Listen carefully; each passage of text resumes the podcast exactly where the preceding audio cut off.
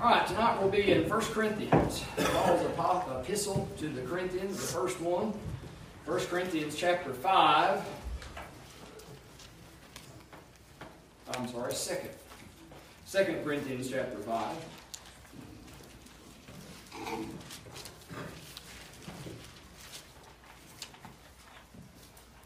Uh, let's read verse, start in verse 12 to get a little context. We'll just read just a very few verses here. First, uh, 2 Corinthians 5.12 For we commend not ourselves again unto you, but give you occasion to glory on our behalf, that you may have somewhat to answer them which glory in appearance and not in heart. Beware, and it's not nearly the trouble that it was years ago, but years ago in this country when, uh, when there were plenty of good Bible believing in fundamentalist churches, they looked real good on the outside. I mean, they did, and it was a blessing. This was right back in the uh, near soon after the sexual revolution and the hippie craze was going on and the drug culture, and it was a mess, and everybody looked a mess.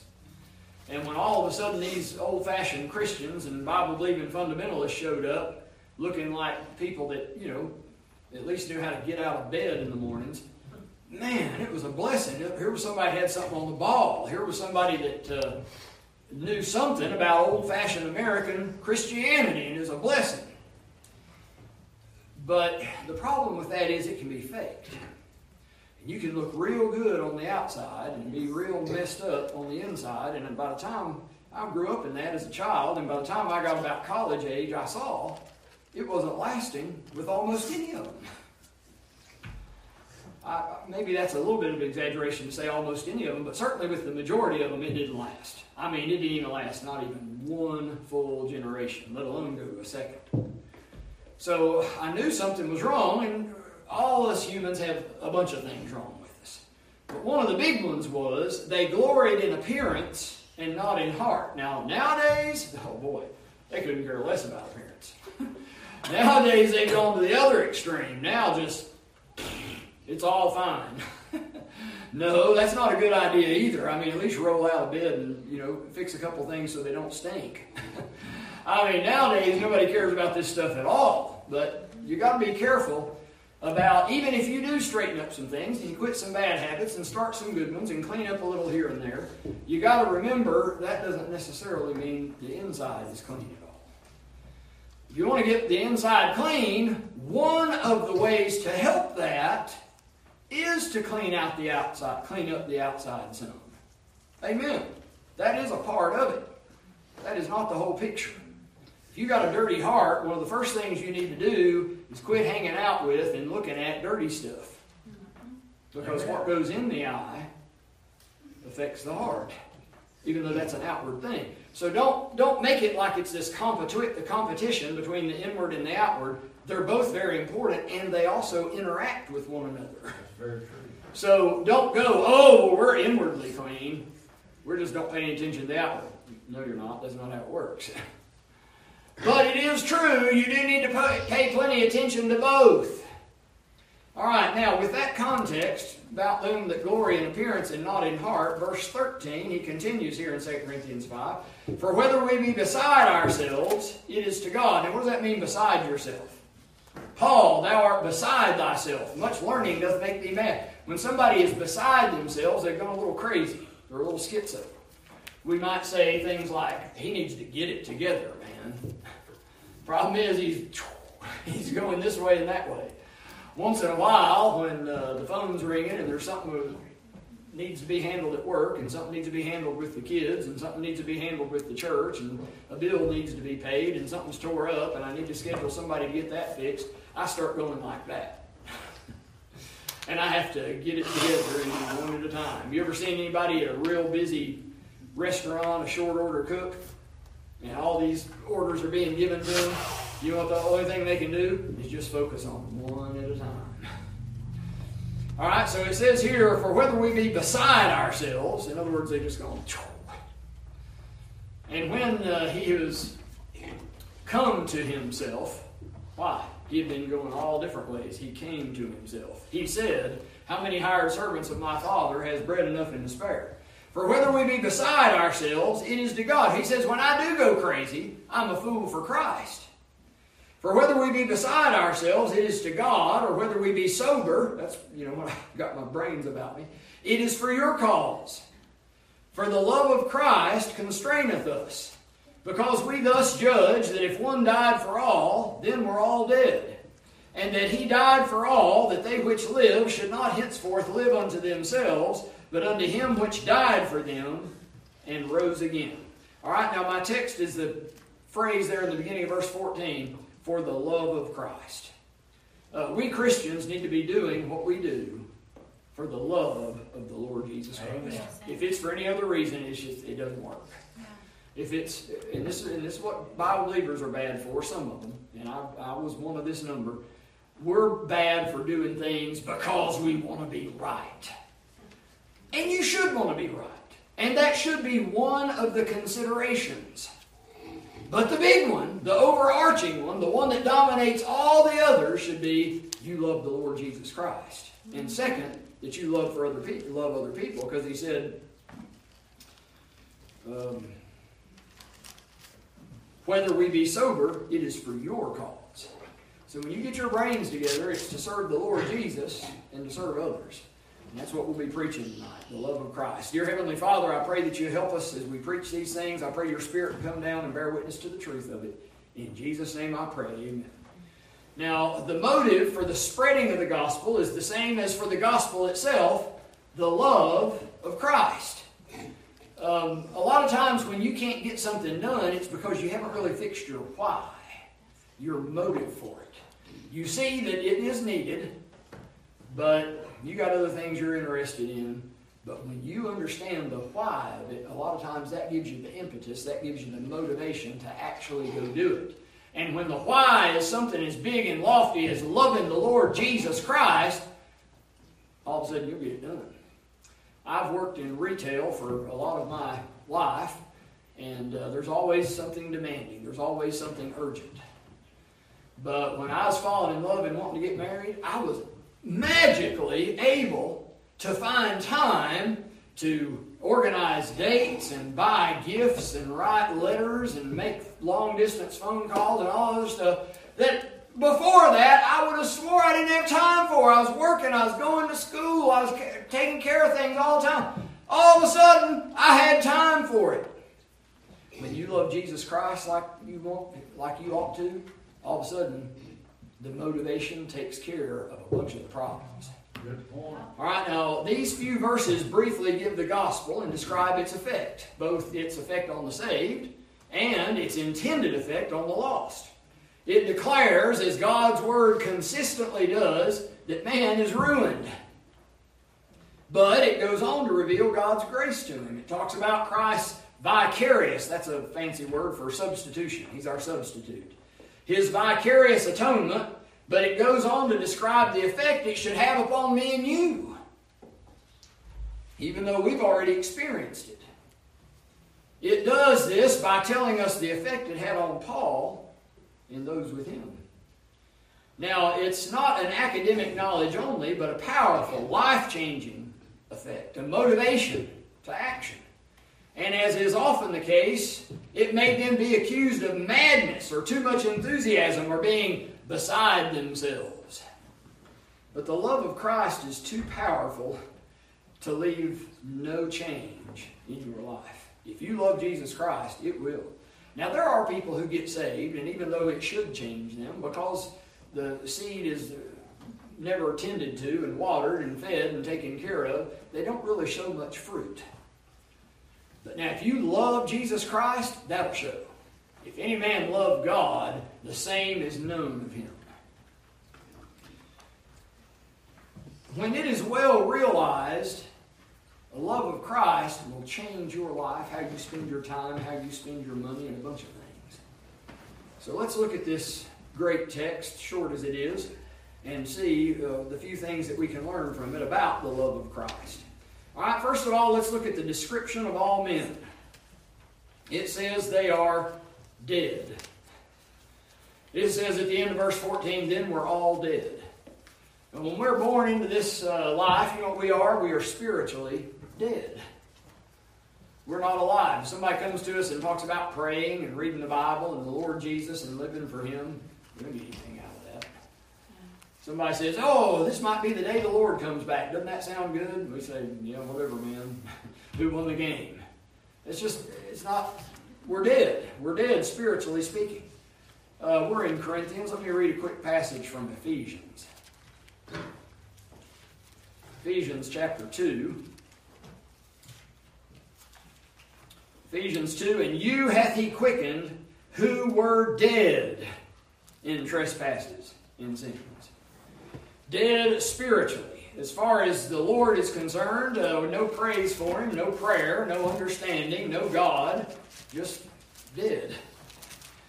Uh, dead spiritually, but not only dead spiritually, dead judiciously or officially or legally. You know, when somebody dies, the people in the ambulance come and take him to the hospital, and some doctor, coroner or something, will examine the body and say, okay, he's dead. And they will officially declare him dead. We're not only spiritually dead, but we're dead in the sense that we're declared dead in the Word of God. Romans 5:12 as by one man sin entered into the world and death by sin and so death passed upon all men. So the Bible declares us dead. Now, it's pretty good if a doctor declares somebody dead. I mean, that's pretty sure. Usually, if a doctor declares a guy dead, he's you know he's checked him and he really is dead. But if God Almighty declares you dead, He outranks any doctor there's ever been. Amen. If He says you're dead, you're gone. Romans 5.12, Romans 6.23, for the wages of sin is death. Anybody here sinned? All right, the wages uh, that you earn for that is you die. God said that, not me. Uh, John 3.18, He that believeth on him is not condemned, but he that believeth not is condemned already, because he hath not believed in the name of the only begotten Son of God. And this is the condemnation, that light has come into the world, and men love darkness rather than light, because their deeds were evil. So the Lord has said you're, you're already dead and you're already under condemnation. Don't get the idea that you do some good deeds and you do some bad deeds, and one day you go up to judgment and put the good deeds in one side and the bad deeds in the other, and whichever one weighs the most. At that point, we decide if you're dead and condemned. No, you're dead and condemned right now.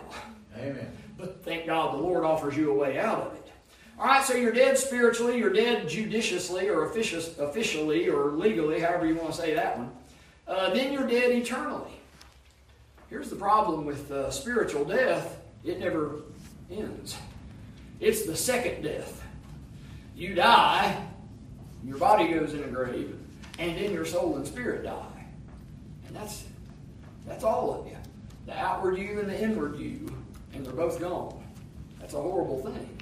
Revelation chapter 20, verse 11. And I saw a great white throne, and him that sat on it, from whose face the earth and the heaven fled away, and there was found no place for them. And I saw the dead, small and great, stand before God, and the books were opened, and another book was opened, which is the book of life. And the dead were judged out of those things which were written in the books according to their works. And the sea gave up the dead which were in it, and death and hell delivered up the dead which were in them, and they were judged every man according to their works and death and hell were cast into the lake of fire. This is the second death. And whosoever was not found written in the book of life was cast into the lake of fire. So you're pronounced dead. When you physically die, you die and go to hell. And then when you're brought back up for that last judgment, they don't ever have a deal where, you know, he's had good behavior in hell, so we're going to let him out now. no, if you were dead in hell, you're going to be dead in the lake of fire forever. It's already set. They never say, oh, we made, oh, we had a clerical error. And where this one was uh, Robert M. Schoolfield, this was Robert J. Schoolfield, and we put the wrong one in the wrong category. And so they correct that and get him out. No, that's not the way it happens. If you're dead now, you'll be dead in hell and you'll be dead in the lake of fire outside of somebody stepping in and changing your condition. And it have to be somebody that can do what? Raise the dead. Because your problem is you're dead. All right, so you're dead spiritually, you're dead judiciously, you're dead eternally, your deadness lasts forever. And I'll tell you something else it's dead universally. Wherefore, as by one man sin entered into the world, and death by sin, and so death passed upon all men, for that all have sinned. When we go out in this world witnessing, we're going to a population of people, all of whom are dead or used to be dead until they got saved. It is a universal condition that we are dead and headed for death, and it's an eternal death. So that's the description of all men dead. And that's a good that's a good description of them if you're trying to get anything out of them spiritually. If you doubt it, just go out on the street and try to deal with some people. they may be very alive in many ways, but as soon as you bring up anything spiritual, you know, in cartoons, when somebody dies, they draw the X's over their eyes. Spiritually speaking, the X's are already on the eyes. All right, that's the description of all men. But let's look at the display of Christ's love here. It says, died for them and rose again. So you're dead, you're headed for physical death, and then eternal spiritual death. And as a matter of fact, you're already dead spiritually. You just all the effects of it haven't shown yet. But Jesus Christ came down and died for you. Now, what does that imply? If he came down here as a human and died for you, that implies that first he showed up in the flesh for you. The Bible verse on this is Luke 2:11, "For unto you is born this day in the city of David a Savior, which is Christ the Lord." Now, he was speaking to some Jewish people at that time, but later in that same chapter, Luke chapter 2, it says, "A light to lighten the Gentiles." There's just as much a sense in which he came for us Gentiles as there is that he came for the Jews. Now, he came for the Jews for a specific reason, to set up his kingdom there. We understand that. But he came for all of them. We all need our souls and spirits saved, Amen. Jew or Gentile, male or female, old or young, rich or poor. Our souls and spirits are dead. So he first came in the flesh for us. Secondly, while he was in the flesh, he did right even in suffering. Now, you and I are in the flesh. You know what we don't do? We don't do right all the time. We can't give that testimony, I do always those things which please Him. Last time somebody overcharged you or misunderstood you or cut you off in traffic, did you do always those things which please Him? Jesus could actually say that. Isn't that amazing? And He did it even when they were persecuting Him beating him, killing him. My passage I want here on this? 1 Peter chapter 2. These are not my favorite verses. 1 Peter 2 21. Well, let's get 20 to get to. Let's get 19 to get the context. For this is thankworthy if a man for conscience toward God endure grief, suffering wrongfully. I'm not real crazy about when I suffer rightfully. But I sure don't want to suffer wrongfully. But the Bible says it's thankworthy if for conscience toward God you endure grief, suffering wrongfully. That's not right. That's not just. No, it wasn't just what Jesus had to go through either. No. You want to be like him? Verse 20, but what glory is it if when ye be buffeted for your faults, ye shall take it patiently? But if when ye do well and suffer for it, ye take it patiently, this is acceptable with God. when people treat you unfairly and misunderstand you and persecute you and run you down, maybe even beat, beat on you a little bit, and, and you don't deserve it, the Lord says, Amen, I'll accept that. oh, but you know how I know this bunch that calls themselves Christian in our day sometimes don't know the Jesus I know? Because the Jesus I know part of living for Him and serving Him with all the joys that go with it. And believe me, there are a lot of joys, but there are also a lot of uh, spankings. you live for Jesus, you will be sore often. and it won't always be Him, sometimes it'll be His enemies. Uh, trying to tempt you, and the Lord seeing if you'll take it, but sometimes it's Him correcting you. If you live for Jesus and, and, you're, and you're not sore quite a bit in your life from spankings, not the Jesus I know. I've known him for years, and he, he, he whips me regularly. Verse 21 For even hereunto were ye called. There's why. That's our calling. Um, you know, we talk about the call to preach, the call to the mission field. you were called to suffer wrongfully. That's part of your calling, man. You, you don't hear that taught much, do you? because Christ also suffered for us, leaving us an example that ye should follow his steps. Now, that's some of the footprints of Jesus that I don't exactly want to walk in, but that's what I'm called to do. Who did no sin, neither was guile found in his mouth, who, when he was reviled, reviled not again. When he suffered, he threatened not, but committed himself to him that judgeth righteously, who his own self bare our sins in his own body on the tree, that we, being dead to sins, should live unto righteousness, by whose stripes you were healed. So the Lord Jesus came in the flesh for us. He continued to do right. A lot of times I have justified myself and defended myself. Oh, how I've defended myself over the years. I wish I hadn't.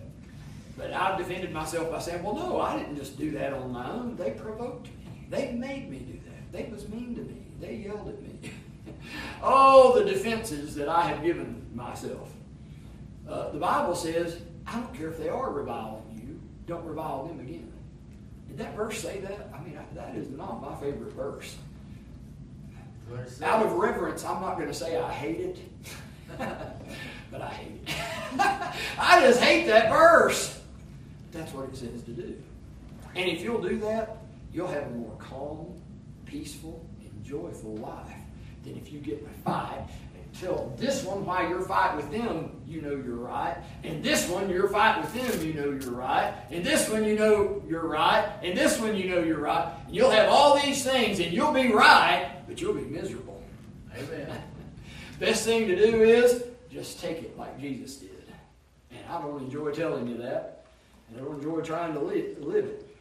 So he came in the flesh for us. He continued to do right in the flesh, even under suffering. But above all, he came to die for us. We all know that Jesus died on that cross. There are crucifixes everywhere. Even heathen wear crosses and crucifixes on their jewelry and on their clothes and in their art. I mean, it's everywhere.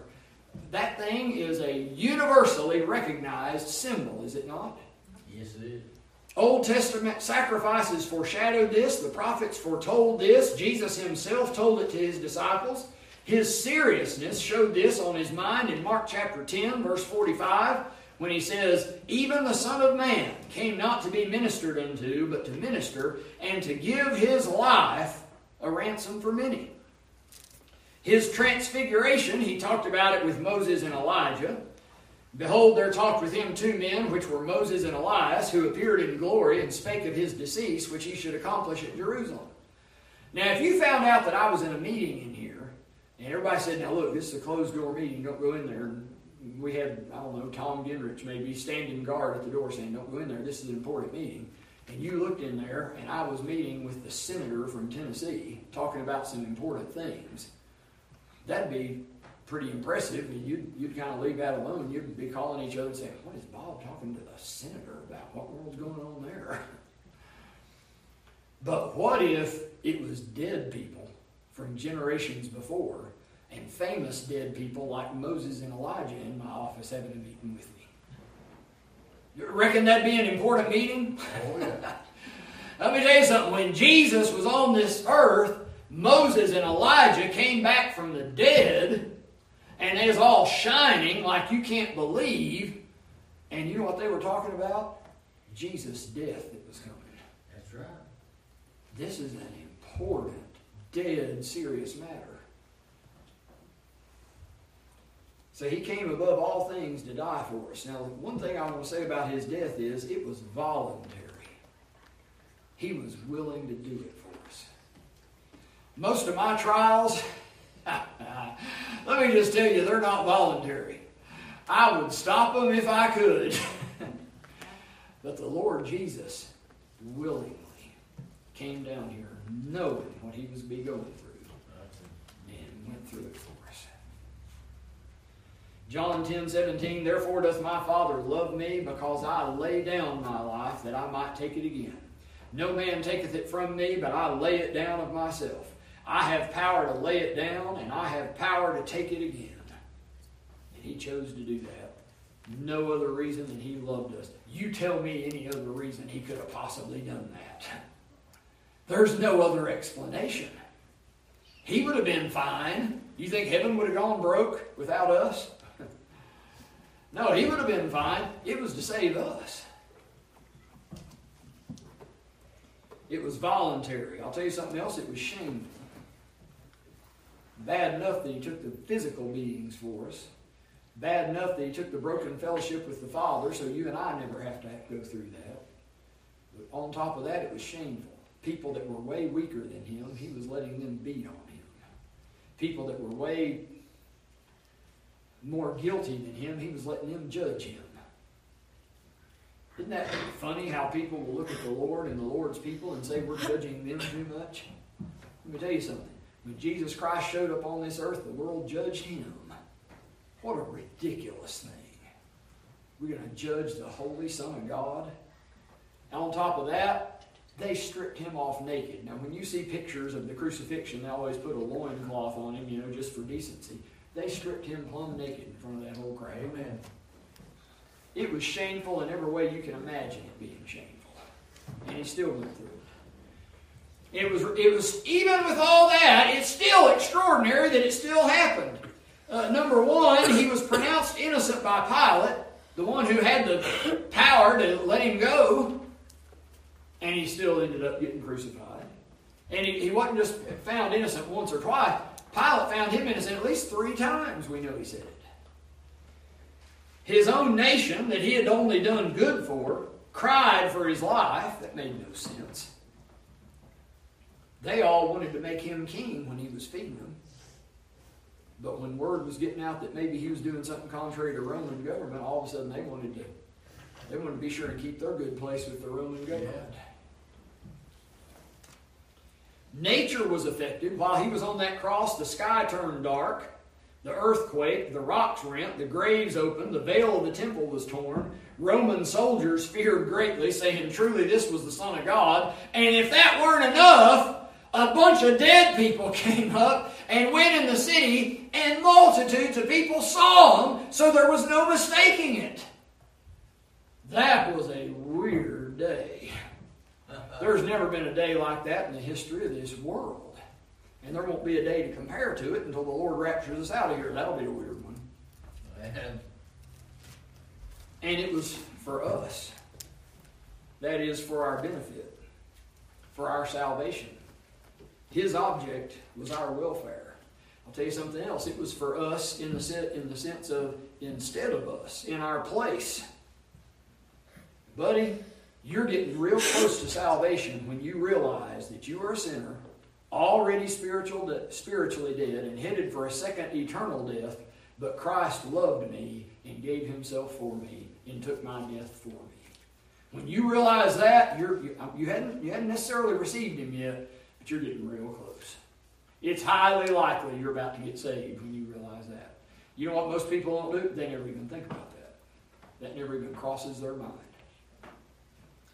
But not only was it for you, it was for all. You can go hand out tracts at school, at the workplace, on the street corner, door to door, preach on the street, preach on the radio, preach at a nursing home, preach at a rescue mission, preach at a jail. I don't care where you go, you'll be preaching a message that is for everybody, everywhere you find them. Africa, Asia, Europe, does anybody live in Antarctica? I think maybe there's a Navy thing goes down there every now and then. Wherever you find people, you can preach this. Any continent, any place.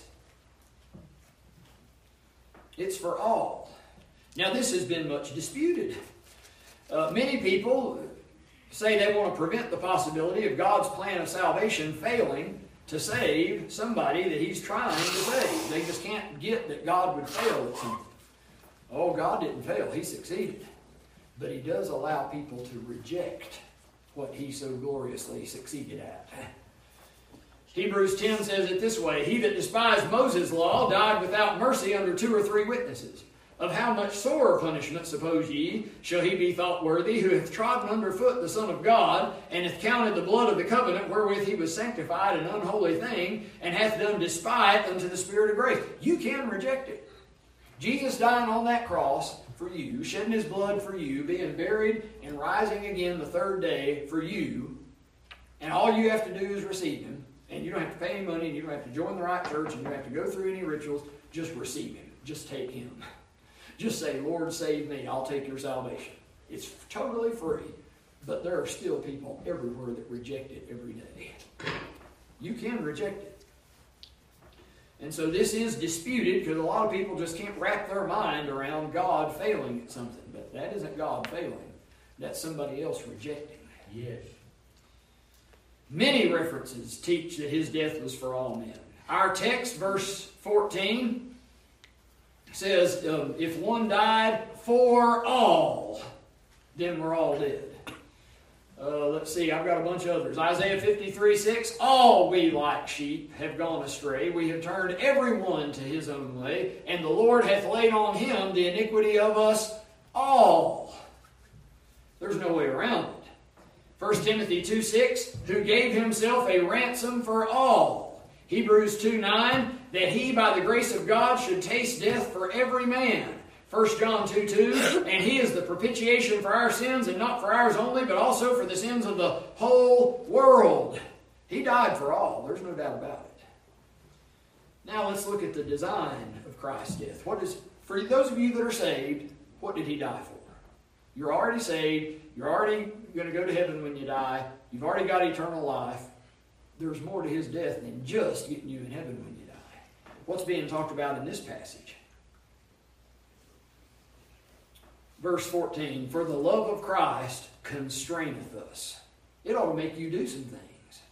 I looked up that word constrain. It means to compel by physical, moral, or circumstantial force, to oblige or force somebody to do something, or to keep within close bounds confined.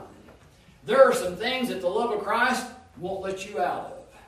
There are some things that if just left to my flesh, I would do. But because of the testimony of Jesus Christ, I'm not going to do them. There are some things that I'd rather just lay on the couch and not do. but because of the testimony of Jesus Christ, I'm going to get up, go out, and do them. It has both a confining meaning and it has a compelling meaning. Uh, another meaning of it is to inhibit or restrain, to hold back. So, number one, the love of Christ compels us or constrains us to love Jesus in return. We love him because he first loved us. The number one thing that makes you love somebody is when they love you. I mean, it just is. If somebody just really likes Bob Schofield, I like it. I can't think of one person that ever really liked me that I didn't appreciate that and like them for liking me. I thought, I mean, they're, they're a smart person with good taste. if Jesus Christ loved you, especially loved you that much, and you put any thought into it, you love him. And especially if you're a saved person, realizing what he did for you. It constrains us to love Jesus in return. It constrains us to identify with his cause.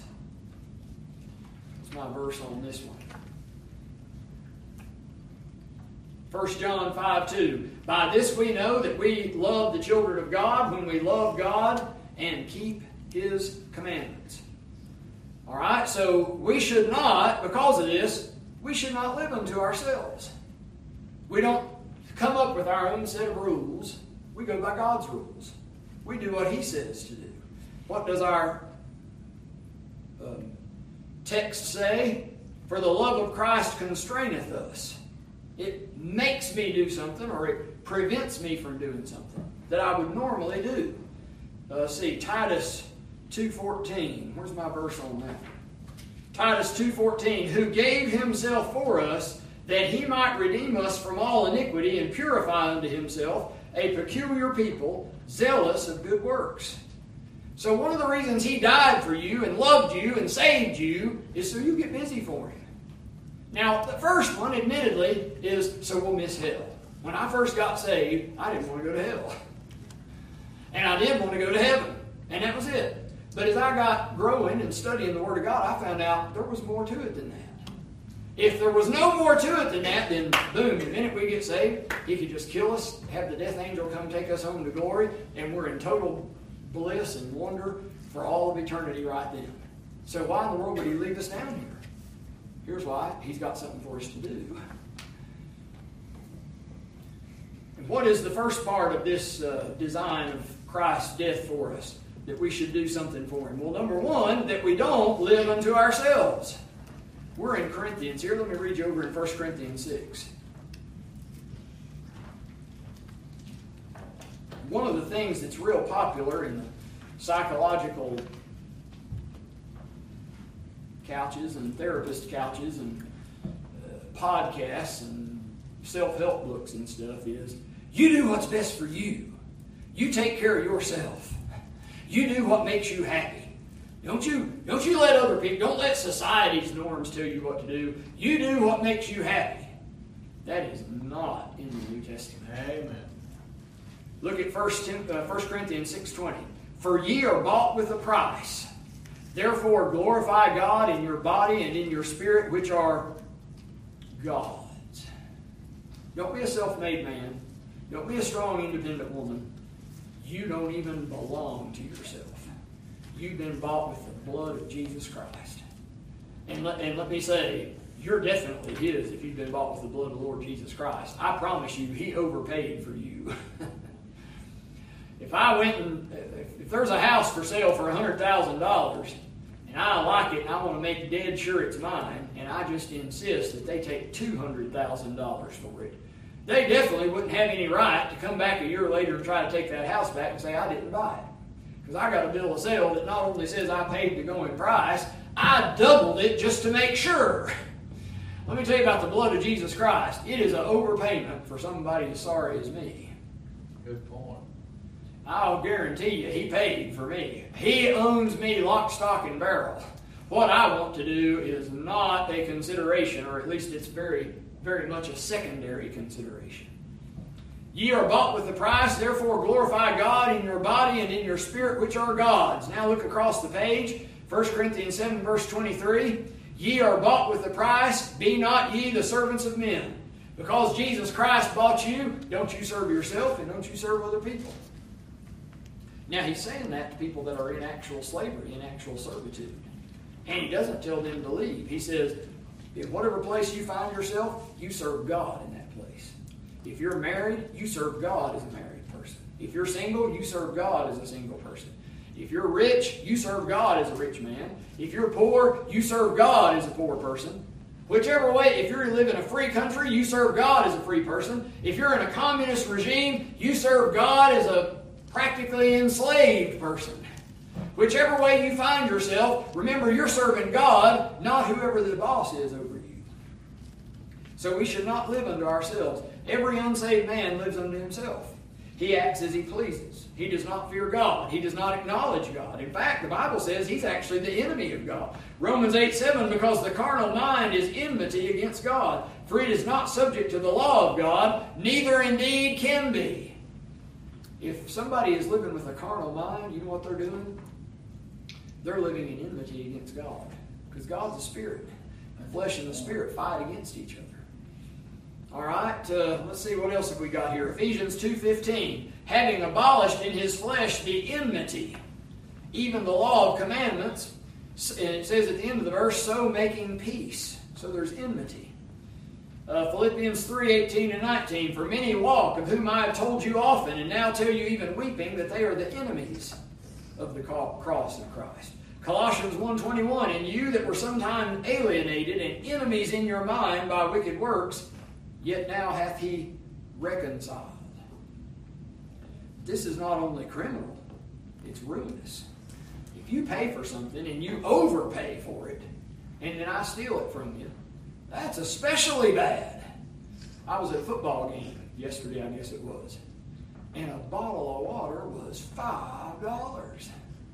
Now, if I go down here to Walmart and find them on special for a buck twenty-seven, and you steal it from me, that's a little aggravating.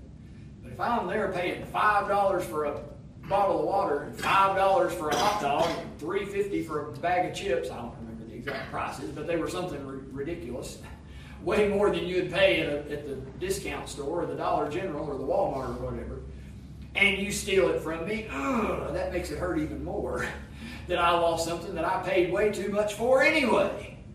Let me tell you something. If the Lord Jesus has shed his blood for you and you just live for yourself, that's a ripoff, man. That's criminal.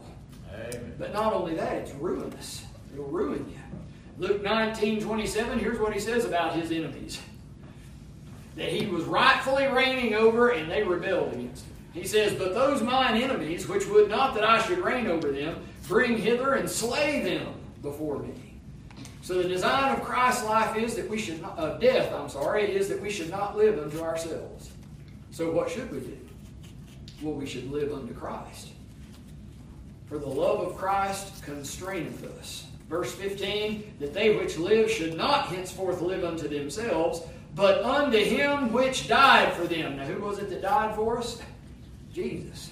So that's who we ought to be living for. Number one, by being saved. 1 Peter 3.18 talks about these things and says, um, Christ hath once suffered it up for, for sins, the just for the unjust, that he might bring us to God. Whether therefore ye eat or drink or whatsoever ye do, do all to the glory of God. So you ought to, first of all, live for him by being saved, and secondly, by being submitted to him. So that's the design of Christ's death. Now let's look at the definite effect of Christ's love. It constraineth us. It constraineth us. It constrains us, as I said a minute ago, to love Jesus in return.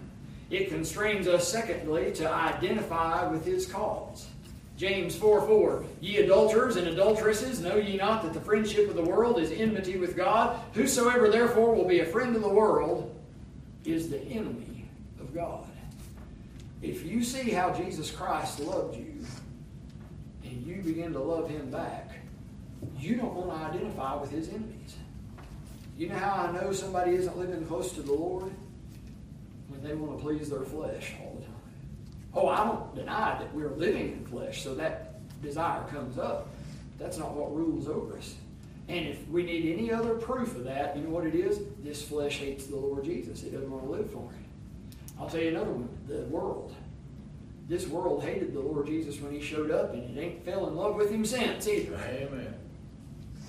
If you want to please this world, and you want to dress like this world, and you want to be cool like this world, and you want to hang out with this world, and you want to be friends with this world, you can't love Jesus. It doesn't make any sense.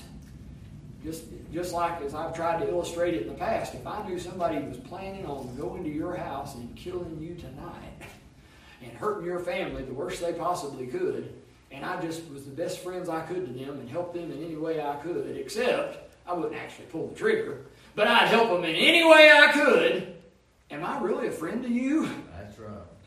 Let me tell you about your flesh in the world. They hate your Jesus. They don't want anything good for him at all. And you can't tell me you love Jesus and trying to be like them and befriend them and be crazy about. Now, to lead them to Jesus to repentance, now that's one thing. That's different. But to help them in their cause, no way. We want to identify with his cause. tell you something else, and this is this is not the most fun part, but it's true. It, con- it constrains you to suffer for his sake. If he was stripped off naked and uh, called guilty by somebody that was way more guilty than he was, because of course he wasn't guilty at all, and beat on by somebody that was way weaker than him, all the shame that goes with all those things, you and I can suffer some shame for him. And the disciples, it says in the book of Acts, rejoiced that they were counted worthy to suffer shame for his name. All right, now it constrains us to suffer for his sake. Philippians 1.29 says, For unto you it is given in the behalf of Christ, not only to believe on him, but also to suffer for his sake. Philippians 3 8, Yea, doubtless, and I count all things but loss for the excellency of the knowledge of Christ Jesus my Lord, for whom I have suffered the loss of all things, and to count them but dung, that I may win Christ. Bible or the old poem talks about somebody that takes scars for following the Lord. And the last line of that poem says something real close to this. It says, Can he have followed far who has no wound, no scar? Most American Christians, they have no wound, no scar. I know they're not following Jesus. The road of Jesus has thorns on it. Oh, yes. You won't stay on that road long without having a wound. And it'll leave a scar. When you look down and remember who you took that for, it takes all the sting out of it. I'm happy to hurt in the sacrifice for the Lord Jesus. There was even a, one of those easy listening music songs from back when I was a kid that said, It's no sacrifice. It's no sacrifice at all. When you really love the person, it doesn't even hurt. You're glad to do it for. And that's the way we ought to feel about our Lord Jesus. It constrains us to suffer for his sake. 2 Timothy 3:12, yea, and all that will live godly in Christ Jesus shall suffer persecution. But it also says, if we suffer, we shall also reign with him. There's blessing to it. When you get talking like this, a lot of people get feeling down and, oh, that's a negative sermon. And yeah, there's a negative side to it, but no more negative than the poor old world has to go through, serving their flesh and their, their gods. Our God is way better one to serve. Amen. Even in those cases where we take death for our um, service to the Lord Jesus, He gives peace even while you're going through that. And we told you many of those stories in Baptist history. It's probably about time to pull that out again here before too long. It constrains us to suffer for His sake. I'll tell you something else. It constrains us to suffer for the good of others. Paul said in 1 Corinthians 10, even as I please all men in all things, not seeking mine own profit, but the profit of many, that they may be saved. Now, when you think about these things and you, and you listen to a message like this, don't get thinking this is all down. Don't get thinking this is all hard. Don't get thinking this is all drudgery. Let me tell you about the Lord's commandments. They're not grievous. You serve others a while, and you look at the Lord change their countenance. I don't care if you did sacrifice, it doesn't hurt anymore.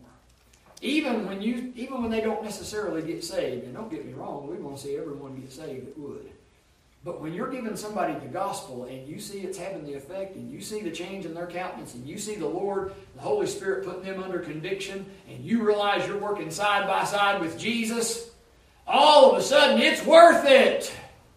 When you don't exactly feel like getting up and going to church, but the Spirit starts talking to you and the singing or the praying or the preaching or something, it's worth it. Now, yeah, it was it was uncomfortable to have to get up and get dressed when you didn't feel like it. We've all got flesh, don't we? But it makes it worth it when you do something with Jesus. Now, what have we looked at tonight? We've looked at the gospel and its effects just in this short text, 2 Corinthians. It begins with the sinner's state. What was he? Dead. But thank God he gave him the remedy for this. What was that? Jesus dying for you. If you're here tonight and you've never received the Lord Jesus as your Savior, let me tell you something. Somebody already died for you. You don't have to take that second death. It then reveals the purpose of the wonderful salvation that we've been given. And it's this that we stop living for ourselves and instead live for Christ. And What a wonderful influence this love has when shed abroad in our hearts because it compels us to do some things and restrains us from doing some things. Now, Christian, I want to ask you this. What has the love of Jesus Christ made you stop doing recently? What has the love of Jesus Christ made you start doing recently, or maybe kept you faithful at recently? One thing that breaks my heart as I've observed Christians over my life is a lot of them quit. Oh, yeah. They, uh, Paul, I, I, I know what he's saying when he writes to the Galatians. Ye did run well. Who did hinder you?